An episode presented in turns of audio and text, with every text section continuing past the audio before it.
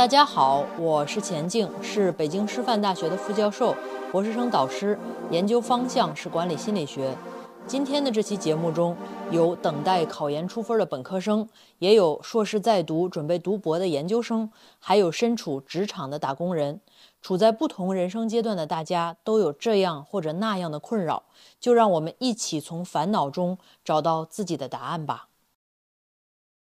老师好，哎，你好。上周就想跟您咨询选导师，然后我觉得这事儿对我来说太重要，所以我决定还是坚定的得来和您连麦。谢谢老师。那我就先从我的基本情况开始说吧。我是准备在本校读研，是在一个理工类的二幺幺，但学的是英语语言文学。我们本校是有学科博点的，但是我没有确定未来是否读博。我的优势是能坐得住，能沉进去，愿意花时间，愿意努力，然后呢也比较有责任感，能够完成质量不错的论文。但是其实劣势也比较明显吧。作为一个文科的这么个学生，文史哲的阅读基础有点薄弱，研究兴趣一般，现在觉得不是太浓厚，效率也比较低，专注力一般。然后我的成果是靠时间堆出来的。还有其他就让我这么纠结的一个特别重要的因素，就是我的心态不太好。我属于高敏感人格，然后心思挺细腻的，思虑多，心理承受能力一般，心态老是拉垮，就易焦虑。我现在想的是，就是还是如果我可以的话，尽量就选博导，呃，想跟教授。然后，所以这就是三位老师。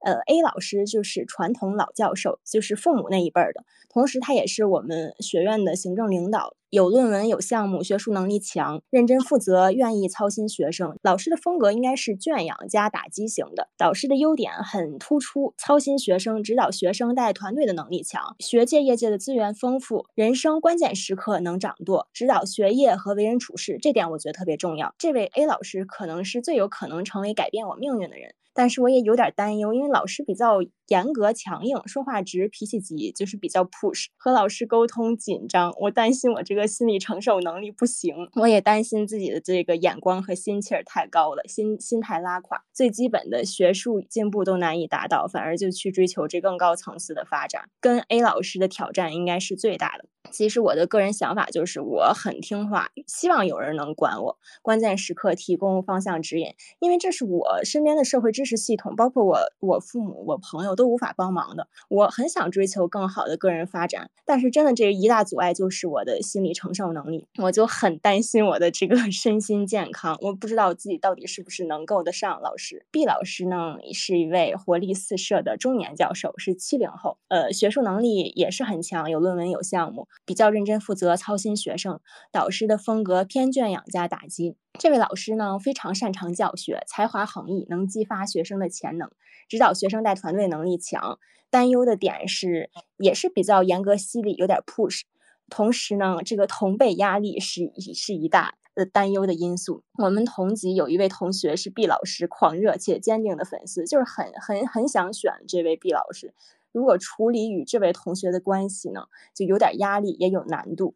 呃，跟这位老师呃挑战稍微比 A 老师，我觉得稍微小一点儿。嗯，还有一位就是 C 老师，是一位温柔年轻的教授。C 老师是八零后，这位老师是偏鼓励型的。老师的优点就是非常的温柔、正直、平和，很关爱学生，指导论文特别认真。我觉得呃。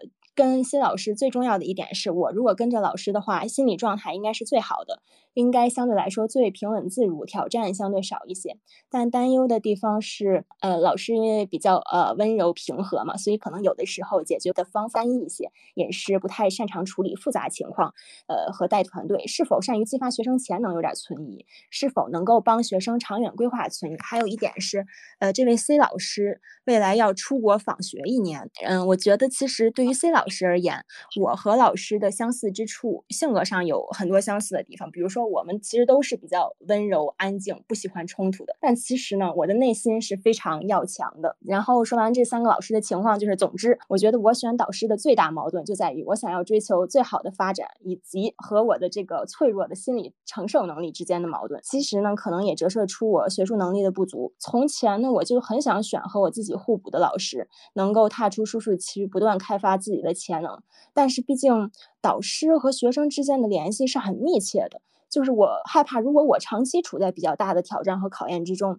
自己反而会很痛苦。我就怕我自己想要的太多，其实我根本 hold 不住。比如说，可能 A 老师带来的这种机遇和大平台，反倒不如踏踏实实做好基本的。就是还有一种说法呢，就是有人就觉得你不断发挥并且培养自己的优势，其实是要比弥补短板更重要的。这就是我的嗯纠结和思考了，有点啰嗦啊，不好意思，想听听钱老师的建议。问你个问题，就你以后要干嘛？我以后，嗯，我其实是没想好，我是否要读博，没想好。对这个就有点存疑，这就是我确实是能坐得住，愿意努力。有的时候写论文的话，可能可以呃连续坐着，比如说做一天，然后呢长期这么做几天，能写出质量还不错的论文。但我就目前来看，我觉得我研究兴趣一般，就是对研究课题不是很有兴趣。而我觉得我是凭借着自己的一种责任感去推动我完成这个论文。你要是研究兴趣一般的话，就不用纠结这么多，然后你打听打听谁好毕业就跟谁呗。嗯，好的，就是还是研究兴趣是非常重要的，是吧？但是我也就之前经常听老师的直播嘛，老师就觉得这个对于可能普通人家的小孩儿，呃，也是非常推荐去读博的。那你没想好要读博呀？这不是我推荐了半天也没安利出去吗？嗯，对，就是因为我我有些担忧，我感觉我就是可能心理承受能力不太行，有点拉垮，这方面挺。顾虑的，可是问题是这样的哈，就是心理承受能力这个东西，当然你问了这个问题，对吧？首先第一个，我觉得你要是不去读博士的话，真的就是谁都可以，然后你找一个不管你的，然后好毕业的就行了。然后，但是你既然这个都详细到这个地步了，那我就趁着你这个机会跟大家说一下，就是很多人觉得自己读研究生或者博士的困难来自于老师是不是 nice，就是老师。强硬、严格，说话直，脾气急，这事儿就不好读。老师 nice，有耐心，然后你就读的容易，这是一个天大的误会。因为大部分我理解的哈，就是包括我自己的经历，包括我看这个同学们的经历，大部分的人读博士，尤其想出成果，肯定不是卡在老师人好不好呀。是卡在你自己的认知，你自己就是学懂学得懂学不懂，然后看得会看不会，然后这个愿不愿意去一而再再而三抗挫折抗压力。换句话说，老师耐不 nice 有没有耐心，不如你自己耐不 nice 有没有耐心重要呀。你不能把说啊，我这个读博士没读出来，是因为老师耐不耐思，什么什么有没有耐心？他有耐心也不会手把手教你写作文啊。就是这个事儿可能是个很大的误解。就包括你问这个问题的时候，这个问题本身里边，我觉得这可能是一个最大的误会。换句话说，大家一定不要因为这个老师 nice 去选他。这是个什么什么选择的渠道呢？如果让我去选的话，他这个人 nice 不 nice 是我最不范在考虑范围内的。因为人 nice 不代表他能够帮你顺利毕业。有的人只是 nice 了，除了 nice 以外，没有一点别的优点。每天跟你打太极，然后什么也不管你，你爱怎么着怎么着，放养你，非常 nice 的放养你。见了你以后笑呵呵的，这有啥用啊？对吧？你追求的是脾气好吗？你这个就和好多人际关系一样，你们去交朋友的时候，就交朋友就说这人脾气好就交朋友。如果比如说我要坚定的选择了 A 老师，那就是就要承受一一些挑战，什么就一定自己要坚韧。我再说一遍，这个挑战不是 A 老师给你的，明白吗？你刚才不是说了吗？你说你自己是有要求的人，这种所谓的 push 不就是有要求，并且尽快达到要求才叫 push 吗？对吧？那按理说来讲啊，我觉得对于一个有要求的人来讲的话，别人不 push 你，你肯定自己 push 自己呀。呃，对，哎，可能我觉得我我还是我的这个想法不太成熟吧，就有的时候，嗯，可能就希望老师呢能够平和的就跟我说说其中的问题，可能有的时候太一针见血了，这个有点难以承受，但我觉得这个确实不应该成为我的阻碍。你选择的时候要准确，就是平和的直接跟你说，还是绕弯弯说，就是我也不知道你在说什么。人有的时候呢，他平和不代表他不一针见血，你可能要求的是要情商极高。的老师还不是平和的老师，主要是嗯对，如果老师能够一针见血的指出问题，这个就非常好。就是反正咱把这个事儿捋清了哈，你看看你真正想要的是什么，然后再去抓到核心的要点。这个是不是 nice？我认为是个非常表象的表征，绝不是要害。好的，所以嗯，老师就可能就建议我关注一些，就是比如说研究方向啊，或者就是可可控的这些。你要的他能给你就可以了，主要问题还是你不知道自己要什么。但是我们一般都是在，就是我我觉得我就可能是在确定读博之前就需要选导师了，所以现在就是比较的有的是就对不到那个点上，是我究竟是否要读博，以及这个是否要嗯实现很高的这个学术追求吧。这不是学术追求，这是职业选择。读博士是一个职业选择，不是学术追求。嗯，所以就是因为嗯我没有想好我究竟以后是否要读博，所以我就觉得我这个学业这块也要做的特别努力。这样的话呢，我以后选择就会就会多一些。就比如说嗯读博和考公这两个选择，因为我现在不确定，所以我觉得学业方面我也要特别特别努力，呃，好能够得上读博的要求。一般这样有 Plan B 的都读不了博士，嗯，就是有顾虑，就不那么坚定。因为这个路很苦，你有三千二百个不坚定的理由，你是一定不会再走下去的。人都是很正常的人，大家都是趋利避害的。你但凡有个 Plan B，一般不会干这个事儿。所以还是在于你要不要。就换句话说，呃，所谓的什么 push 啦、直球啦这一类的，在我看来都是一个最最不是缺点的缺点，无所谓。你真真正正想要把这件事儿办成，这算什么呢？没错，嗯，但我也确实就很羡慕像老师这样坚韧的人。我也很脆弱，只是我非常想要那个结果，就是相当于排除万难去要那个结果，还是得问问自己的内驱力。嗯，但是老师就是这个确实也是一个问题，就是我现在我觉得我无法就很快的，就是确定自己读不读博，但确实就是以现在这个时刻来看，就是没有那么坚定的读博的这个决心和动力。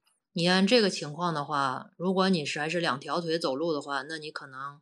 应该选 A。评论区有同学问说，什么样的缺点不能接受？哈，你要说我不能接受什么样的缺点，就是我不能接受，我不能接受他坏。你知道这个各行各业都有真真正正坏的人吧？就是他是真真正正人品差坏，我不能接受，其他我都可以接受。他只要这个人人品没问题，我就可以接受。嗯，我想得到我想要的结果，那这个过程是 OK 的。呃，老师您好，我今天也没有特别具体的问题，就是，嗯，我想和您聊两个简单的考博问题吧。我说一下我的情况，就是报了四五个学校吧，然后有两个学校，呃，进了这个笔试和面试，但是都没有考上。然后我现在的情况是，还有就是五六个学校吧，然后有两个比较好一点的九八五，然后另外三四个是，嗯，就是中下流流的九八五。一个主要的问题就是我感觉。嗯，不知道自己就是一个实力是在一个什么地方，或者就是说，呃，我的心态就是呃，经历了一些失败以后，就是我的信心受到了一定的打击。呃，我不知道是不是该报一些呃其他的二幺幺，因为我之前我的一个打算是，如果考不到九八五的话，我也不想去其他的二幺幺了，我就回我的本校去嗯读我的老师，这是第一个问题。你的学校好吗？呃，我的学校就是。不是很好，就是属于就是西部的二幺幺啊，也是二幺幺是吧？我觉得是这样，就是当然能上一个好学校很好，但是你在这个阶段呢，其实最应该追求的是你在毕业的时候能在哪儿发的东西最好，质量最高，数目最多，然后为选择的第一标准论文，有你署名的论文，能发顶刊的数目，以这个为主。你就衡量一下在哪儿读，不管是哪个二幺幺，哪个九八五，我觉得没关系的。最后你毕业的时候能取决于你去哪儿的，并不是什么九八五，这个九八五比那个九八五好一点，就这种学生心目中的排名，nobody cares。最重要的还是你的发表。那我就看一下老师就是现有的一个成果，他的一个最好发表来选择一下。而且人生呢，塞翁失马焉知非福。你不知道你现在这个时候是不是老天给你指了个路，所以不要沮丧。现在才哪儿到哪儿啊？远远不到 PK 的时候。现在只是中间的一个桥，这个桥是铁皮的还是木头包铁皮的？铁皮包木头的，只要它能走过去就 OK 了。然后只是现在目前有的桥上打了个 logo，有的 logo 不太清晰而已。你要让你自己变成品牌，不要让桥变成品牌。好的，好的，老师。然后我的第二个问题就是，就是您对于这个就是社科院这一类学校，您觉得这一类博士可以吗？呃，不过我现在就是听了您第一个问题的答案，呃，可能也是基于这个老师的论文的一个质量来判断嘛，就是学校它不一定能说明什么。就是这个，而且是你第一个要看看这个老师发没发好的。第二个是看一看、打听打听，这个老师愿不愿意带着学生发好的。嗯，好的，老师。就是我除了这些学校之后，我还有一些就是嗯联系过的学校，但是没有那些特别紧密的。我您觉得我用不用再多报一些学校呢？除了这五六所？嗯，但是我觉得就不要比你自己的学校低。好的，明白了。那我那我就就是今天找到一个比较坚定的答案了。然后呢，你既然现在降维打击了，是吧？那你可能在下一步的面试中，你是属于相对来讲强势的地位。这时候呢，你要着重想的一件事儿，你应该去联系联系导师，啊，看看这些学校里边相对来讲做的不错的老师愿不愿意给你机会，这个是非常大的一个权重。老师就是我和您说，呃，就是我的一个经历吧，就是呃，我报考一个学校的一个老师的时候，然后我就呃试探性的、真诚的问了一下他，就是就是我的一个概率嘛，然后那个老师。就感觉也不知道，也不知道我是我说的话有问题，还是老师不喜欢别人呃这样问他，然后就有点冒犯到了。后来我就那个学校可能是我材料本身的问题，然后也是后来就没有进去。你咋问的？呃，我就说就是您这边有没有确定的名额了，然后问我一个材料的一个情况，按照往年的一个要求，是否能进这个面试和复试。这你是考博是吗？呃，就申请考核和那个统考都有报。那不是你问的，和话术没关系。他回复你了吗？他直接就给我打了一个电话，然后把我吓了一跳，然后就他就问我说那个什么意思？质问你了是吗？对，就有点把我吓到那种感觉。哦，那非常好，Good luck，幸亏没要你。就是你你说的这些话完全不值得被冒犯。就如果这些话都能冒犯的话，那他可能是生活遇到了困难。明白明白。走到这一步了啊，人要有志气，一定要坚持住，不要这一步颓了。要每每试一个的时候，都仿佛第一次试，积极向上、阳光，给人展现你好的一面。这一点一定非常重要啊！没有人愿意去看一个垂头丧气的年轻人。好的，老师，那我就再好好调整一下，然后继续出发。只要你状态好，我相信一定会有好结果的啊！等着你给我报喜了啊！这个我再补充跟大家说两句啊，这个因为大家都是学生朋友，我给大家说两句这个老师的心态，然后给大家建立一个底层的 reference。我们每天在大学里边待着哈，你想象一个大学老师的生活，嗯，他每天。接触的大部分人，生活里边大部分人就是学生，有本科生，有硕士，有博士，对吧？然后你想象一下，这些人里边千差万别，性格差异非常大，然后呢，个性差异也非常大，还有就是好多都是零零后，这是非常正常。现在本科生基本都零零后了吧，是吧？然后都是新生代，都非常的自我，嗯，每个人有自己不同的五颜六色的个性。你想想，如果说他接触过这么多的人，然后呢，他应该是对学生是什么样子有非常大的认知的，对吧？你来找他，他还非常奇怪，你为什么问这个问题呀？然后就能暴怒或者是怎么着的话，这个人一定是有需要帮助的地方。就换句话说，他可能。不太好和学生相处，这是一个对于很多人来讲都是一个巨大的挑战。这时候你就要三思。我们在日常生活里边遇到的学生说的话都很开心吗？绝不是的。就哪怕是我是吧，学生相对来讲是比较喜欢我的。即便如此，有时候学生说的话，我只是接纳了，但并没有悦纳。我就接收到了，OK，好吧，就这样吧，是吧？就就如此，就这样了。就是还是会有很多这样的经历的。如果说他有这么多这样的经历，你就来礼礼貌貌、客客气气的问了这么一个话，他就能暴怒了，这这个人是非常非常奇怪的。你一定要以这个为 reference，你要想象一下他的生活，他不是没有见过年轻人的人，他每天都在见年轻人。如果他这么挑剔的话，那这个相处起来是非常麻烦的。大家要以这个为 reference，这样的话你就能够评定哦，我这个是对不对的，是不是正常的？不然很多人很迷惑，呃，总是觉得哎呀，这个是不是多了，那个是不是少了？嗯，当然我们要互相愉悦彼此，对吧？然后尽量的哎，开开心心，高高兴兴，没错。但是即便说你不小心说了什么话了，冒犯了或者惹到他了什么的，他顶多是不高兴，他不会暴怒的。我都上上班这么长时间了，不高兴的事儿挺多的，我也没有拍桌子瞪眼或者指着谁的鼻子骂呀，对吧？也就是摸摸鼻子算了而已。钱老师您好，您能听到我讲话吗？嗯，可以，你说。嗯，我是第一次跟您连麦，有点紧张。我之前在微博上跟您有过交流，就是我简单说一下我的情况，然后我今天想请教您两个问题。第一个就是职业选择方面的问题。然后我今年三十一岁了，是二本师范毕业的，但是我毕业之后没有考编。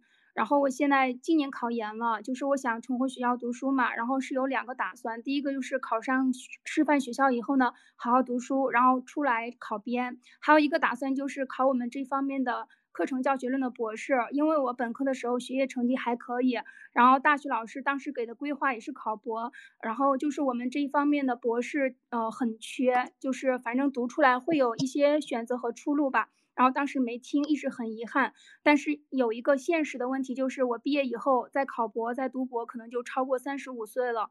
可能对女性来说，这也是一个瓶颈吧。所以我想听听老师的看法。这个麻烦，你上出学来三十五岁以上了以后，对好多学校来讲，招博士应届生你就过年龄了。哦，这个我知道，然后我也查了一些学校，包括我本科的学校，就是有的学校他四十岁、四十五岁也还是要的，所以我想，如果到时候可以的话，就尽量在论文方面多努力。嗯，但是我觉得就是导师在要自己的时候，就是在挑学生的时候也会考虑这个问题，因为年龄在那放的，就是女性的婚育问题，老师肯定也会考虑的。嗯，所以你的问题是什么呢？嗯，所以我的问题就是。如果我今年上岸了，然后就是考上这个研究生了，老师觉得我有没有必要去冲一冲这个博士呢？我内心其实是很想读的。当然了，最坏的打算就是出来以后，然后再考编。你如果说确定三十五岁以上年龄不受限制，那你就读呗。你这么想读？对我，我我查到了，包括就是其实最最坏的打算的话，其实可以回自己的母校。然后，嗯，所以我就是想听一下老师的看法。还有一个办法是你先研究生毕业以后，先找个地儿挂上关系。挂上那个就是先进了体制，对吧？因为他这个好像也有那个教育博士，就是你在学校一边工作，然后再考那个教育博士。对，就你先进去，进去就不受年龄限制了，然后再去读博士。当然了，这个这个就是好多地儿不允许，怎么着这那的不太一样，你要去了解了解。嗯，这个我之前做了功课，这个我了解。还有一个问题就是，呃，关于个人成长方面的，因为。我本科就学的是师范嘛，然后教学经验这方面也有一些。我有时候就是因为我毕业以后在机构工作过，就是良心上、内心上一直受煎熬。我不知道是我个人的问题，还是就是说，呃，就是我想表达的是这样的，就是当自己的初心公跟公司的这个机制之下产生冲突之后，就是跟从自己的本心是不是不是错的？但是我有时候又觉得是不是自己，因为你拿的是公司的钱，人家给你发的钱，人家让你怎么去做，你就应该怎么去做。但是你觉得，呃，就是从教育者的初心，或者说从做人做事的本心出发，你觉得这个事情不应该按照公司那样去做。所以我就想问一下老师，就是当产生这个冲突以后，你觉得听从我自己的本心，然后做出离职、做出离开这样的选择，对不对呀？我不知道是什么事儿这么违反你的。我可以，我可以跟您举个例子吗？嗯。嗯，你看啊，假如说，呃，我给学生上课，然后呢，我自己可能就是相对来说讲的好一些，学生进步了，对吧？但是不是那个公司都有那个呃绩点嘛，业绩就那个 KPI 嘛，然后就是如果。嗯嗯，比如说你必须让他们都到都报名这个名都报这个课，但是我觉得有的孩子他就不适合这个课，我就不会给他推，我就不会让他报。但是那个公司的要求或者说那个业绩的要求在那里放着，你必须让全部人都报，我就是特别难受，特别煎熬。其实我当时的发展前景是很好的，所以我最后是选择离开。但是有跟之前的同事一直在联系嘛，我看着他们发展还都挺好的，所以有时候心里也过不去那个坎儿，所以我也不知道自己当时的选择对不对。但是我觉得对这个事情的反。思可以作为我以后很多决定的一个参考，所以我想听听老师的看法。你这个就是要反思，你要非常清晰，通过这件事儿了解自己，就是说明咱们就是一个非常追随自己的价值观的人。你了解了这一点以后，你再去择业、择校、择导师的时候，就一定要选那些地方的价值观和你匹配的。这个没有什么对错。然后就像那种商业的教育机构，他们本质上是商业，不是教育。嗯，明白明白，我更清楚了一些，谢谢你啊，老师。啊，老师你好，那个我的问题是，就是我是经济学专业，我想进入到一个交叉学科的这样一个领域吧，然后但是我没有没有这个交叉学科的另外一个学科的这个经历，然后就是呃，我就感觉自己可能被选中的概率不是很大。多交叉？嗯，是经济学跟生命科学，跟就是跟生物。经济学和生物交叉起来是什么？嗯，是那个就是新结构生命经济学。我的天呐，这是放在什么学院里边开的？嗯，是放在北大国发院的。那还是偏经济的呗。嗯，对对，确实是相对偏经济一些。你学过经济学还是学过生命科学呀？嗯，我学过经济学，我是经济学的研一的学生。哦，那还好一些，那比学生物的可能跨起来容易点。哦，老师，那就是我是不是应该再去，就是嗯，丰富一下生命科学那边的那个研科研经历这方面呢？我认为不用，我认为你应该看一些他们这个这么大帽子下边的人都在发什么 paper，能跟他们对上话就行。哦，好的，好的，好的。呃，那个谢谢老师。你想什么什么国发院下边开的这个，肯定还是以经济学为主的。你要是。没学过生物可能还 OK，你要是没学过高级宏观、高级微观，可能麻烦。三高嘛，高级宏观、高级微观、高级计量，这不是大家头上的三柄大剑。老师好，我感觉每个人来问题就想就就像来华佗看病似的。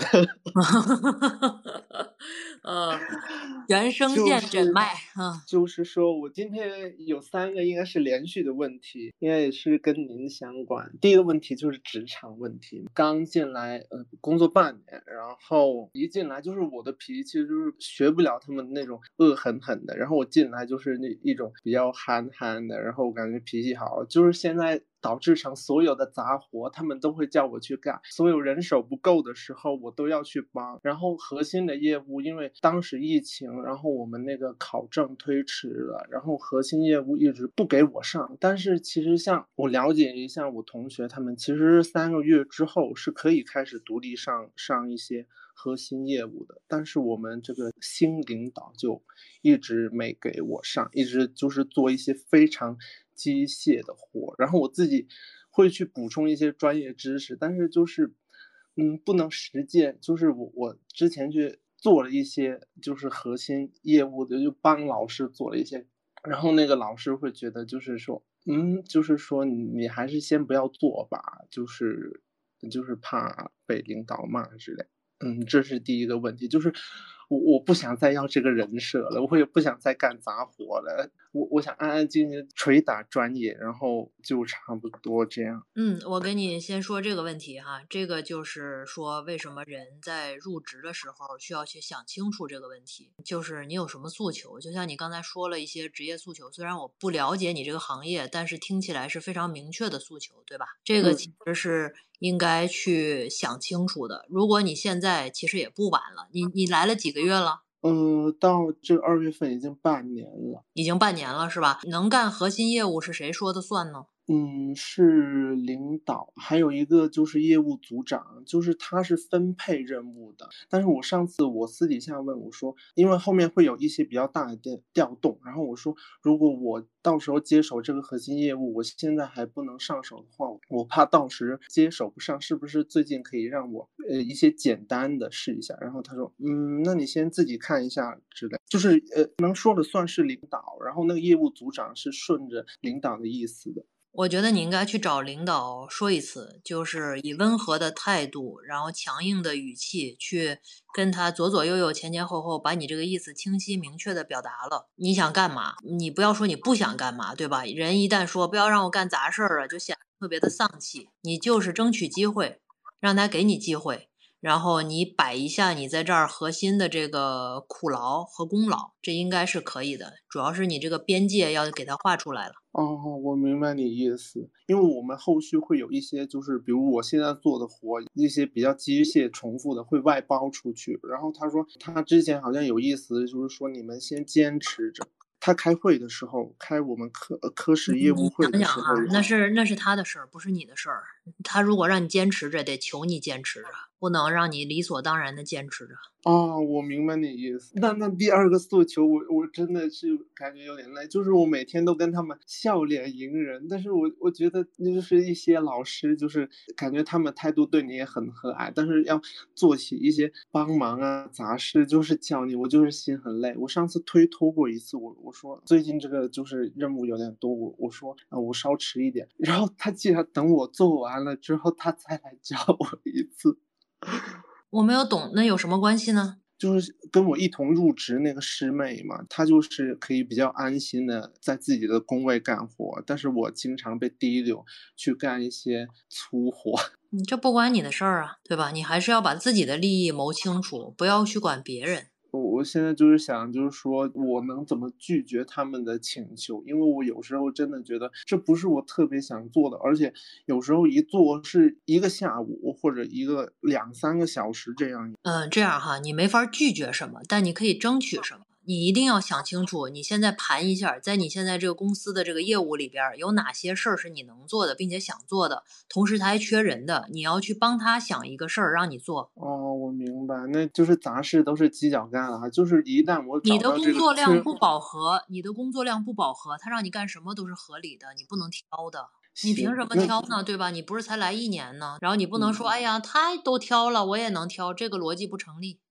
哦，我理解。第二个问题就是，一来的时候新入职，有一个朋友，就是有一个新同事，我感觉跟他合的特别来。然后那个师妹，我也就是我们三个，就是有一种，就是感觉就是刚进来，就是新人手牵手那种，不要被打倒那种。然后就是，但是昨天一个事情是我们，呃，我是一个大学的附属机构，嗯，然后那个师妹大学里面考博，就是说我们去监考是一千块钱一天的。当时我。看到这个消息的时候，已经过了截止时间。但是我看到这个消息，我第一时间我没反应过来，就是他截没截止的时候，我是分享给这个师妹的。然后他跟我说他已经报了，并且拉了另一个师姐报了。当我想尝试报的时候，他说叫我不要报，他说你报了，我可能就选不上。平时我对这个师妹也是有忙，我就是能帮我就是会帮的。但是我感觉这一刀确实是。主要是我没看到通知的问题，但是还是会感觉一些心凉。第二个事情就是另一个跟我合的比较来的 B 暂且。称之为 B 吧，他呢就是因为一些业务问题，因为我是 A 岗位进来的，但是他调到另一个分所了，另一个分所的 A 岗位现在是空缺的，就是我还没去那里，然后这个业务现在需要他来接，然后 B 就跟我说叫我去问人事，叫我走 A 岗这个方向，因为我想走 B 岗这条路线，一些考职称一些涉及到，就是脑子不够清楚，还感情用事，放在职场上就是灾难。就是去职场，不是去交朋友了，也不是去什么你呀我呀我呀你呀抱团取暖了，这都小学生的想法啊！你是去上班了，如果能够在职场里认识朋友，这是可遇不可求的。然后这种暂时的抱团取暖，没有任何形式的信任感可言。你不是被骗了一次了吗？以后不要再被骗了。还有就是通知看不到，就是自己的问题，不要说什么他没给你看，你好心寒，他又不是你养的闺女，你心寒什么呀？就是说，之前就是他求着我帮了很多次，然后感觉就是这种，行，是我的问题，我我一直知道是我的问题，就是我觉得这种朋友，我我现在就是坐他对面，但是我现在已经变成就是不会笑脸，就是普通关系，就是不交恶就行，我的底线就是不交恶。对，看来你这个职场上面女孩也很多。啊，就是在传统的观念里边，这个你可能是很多在这个职场平行的女性的一个竞争对手，所以大家不跟你交朋友是很正常的，除非你弱到对他们毫无威胁可言。我明白了，反正主要还是先先以职责和工作为标准，然后职场上不交恶。你要知道你去上班是干嘛的，寻求一个主线，好吧？哎，老师你好。我有一个比较大的烦恼，就是我现在是研一，然后我本科学的是会计学，在一个二幺幺，然后当时就选这个会计学的非常痛苦，然后就研究生的时候就去。考了一个英语，然后现在是在英语专业读研究生。之前本科阶段是学了一个英语的双学位，然后也是要写毕业论文的。然后那个时候就做那个语言学的学术，就觉得真的很开心。但是上到研究生以后，就发现和自己想象的完全不一样，就陷入了一种非常焦虑、迷茫和那种严重自我呃怀疑的一个状态。然后主要还有一个原因是，现在的研究生导师一开始他是比较器重我，但是后面我就发现，感觉自己的能力匹配不上老师的那种期望。一开始也是跟老师说。啊，老师，我要我打算读博，因为自己本科做了那个语言学的论文，感觉挺上手。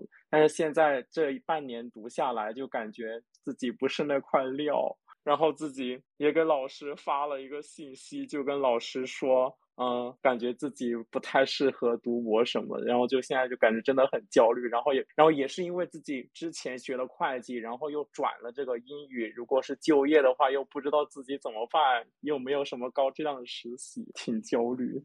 嗯，就听起来现在的因果都是自己种的因结的果呀。对对，然后就感觉自己好像走错了很多步骤一样，就就对，就很烦。走错啥了？你这个还是自己玩的比较多吧？没有没有，真的没有，就因为之前之前上那个会计专业，自己真的是很努力在那里学，但就是赶不上班上的其他人。然后刚好自己那个时候有个英语的双学位，就两边同时在发力。然后自己只是选了一个当时觉得比较擅长的英语上，然后就考了那个英语的研究生，考的是学硕，自己自学了一个第二外语，然后也去旁听他们英语学院的课，也是花了时间，没有贪玩。那是卡在哪儿了呢？我根本就没听懂啊！就是在做那个学术的过程当中，一直感觉自己跟不上组里的同学。每天时间花了还跟不上，那卡在哪儿？对对对对对，我也不知道，就感觉看那些文献。就一直看不出什么道道来，然后自己也是早上八点就去图书馆，然后一直看到晚上十点才回宿舍，中午就吃个饭，然后又去图书馆，就基本上都在那里看，就总是看不出有什么道道。然后就是老师也说点子要从论文找，但是看那些论文总是觉得他们说都很有道理。没看进去，没看懂啊！自始至终没上道。一般来讲，论文的话，看三个月应该就能够有审美观了。你要是看着都挺好，就说明没有培养好审美观。那这样的话该怎么办呢？没办法，就是悟性不足，然后耗了时间，没耗出结果来。对，就是有这种感觉。你要有累积性的看，你你是你现在看过的论文还有印象吗？你是怎么把它归档的？归档以后有分类吗？有摘出核心文献吗？是这样的，是我现在就在期间跨了几个话题，就是因为之前老师布置了一个作业，就是说在一个月内写出一个 proposal，然后当时我是找了两个话题，就写了两份。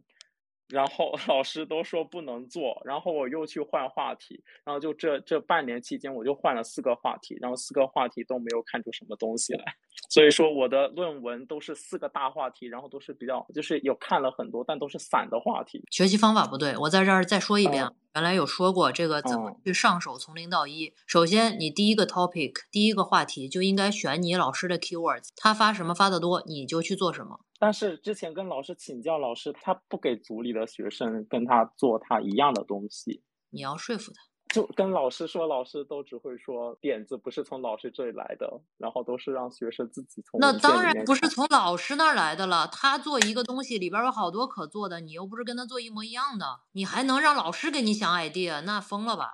哦，不是，就是老师 他他。你比如说，你不是英语语言文学的吗？比如说你们这里边有什么？比如说我们这个吧。那老师是做压力的，stress 的工作场所的压力，job-related stress，对吧？做这个的，那你也做工作场所里边的压力，那那话题有千千万万个，你还能跟他做重复了？他做的那个，比如说做 stress，那再往下扩，他不让你跟他做一样的 keywords，那 OK。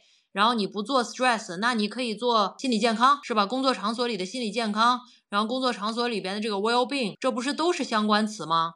明白了吧？学习方法不对，我一共才半年的时间，有四个 topic，那你哪看得过来呀？而且我相信你看的过程中一定没有精读，你去搜一下我的视频，有精读教人怎么精读论文的。你要有累积感，一个 topic 至少有三十篇的核心文献，你是要累积下来的。嗯，好好。我跟大家说一个这个做学术或者什么里边，大家需要去练习的一个能力，叫做核心逻辑表达能力。就是人呢，你在一段时间里边或者一个短的时间里边，其实你要说的东西很多，然后你要做的事儿也很多，一定要抓住核心的主线，不然很容易被带跑。你比如说，我们读书，我们去做事儿，我们每天的这个东西，你们发现没有？今天其实所有的直播的 Q&A 都是有主线的。今天这个你们问的所有的问题，拉起一个主线来讲呢，就是。你的人生需要主题，不管你是上班也好，上学也好，做这个论文也好，都是需要有主题的。这一点非常非常重要。你有一个主题，围绕这个主题就叫做深耕。如果你没有一个主题，在这东一榔锤西一棒子，听听他的，听听他的，你这就叫蜻蜓点水，浪费时间。其实这两个一样累啊，那蜻蜓点水也不是很容易的一件事儿，都很累。但是呢，你一定需要一段时间里边抓住一个主题，这个很重要，有重点，有目标，对吧？你看这么一个恶心的心灵鸡汤的话，但是你实操下来的话，其实就这么点事儿。你在这三个月里边有没有一两件事儿是重点呢？然后你围绕这两个重点，你有没有干其他的事情情？然后也是尽量围绕这个去做呢。同时，你这个新的学生、研一的学生，你在探索的过程中，能不能够慢慢在做所有事儿的同时，并行着去做自己主线的事儿呢？这都是非常重要的。那你怎么判断人生的主题呢？那就是看你想要啥了呗。问我吗？对吧？就是你不用问别人，你的人生主题是什么？比如说，你的人生主题这半年就是享乐，也 OK，好好去享乐，玩明白，玩好。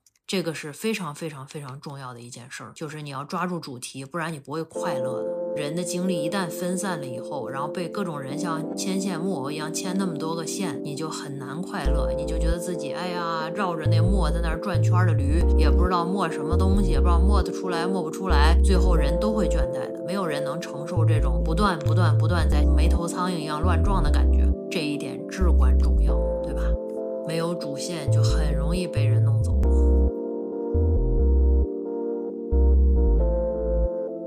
好了，今天的节目就到这里，欢迎大家订阅，也期待在评论区听到大家的声音。我们下期再见。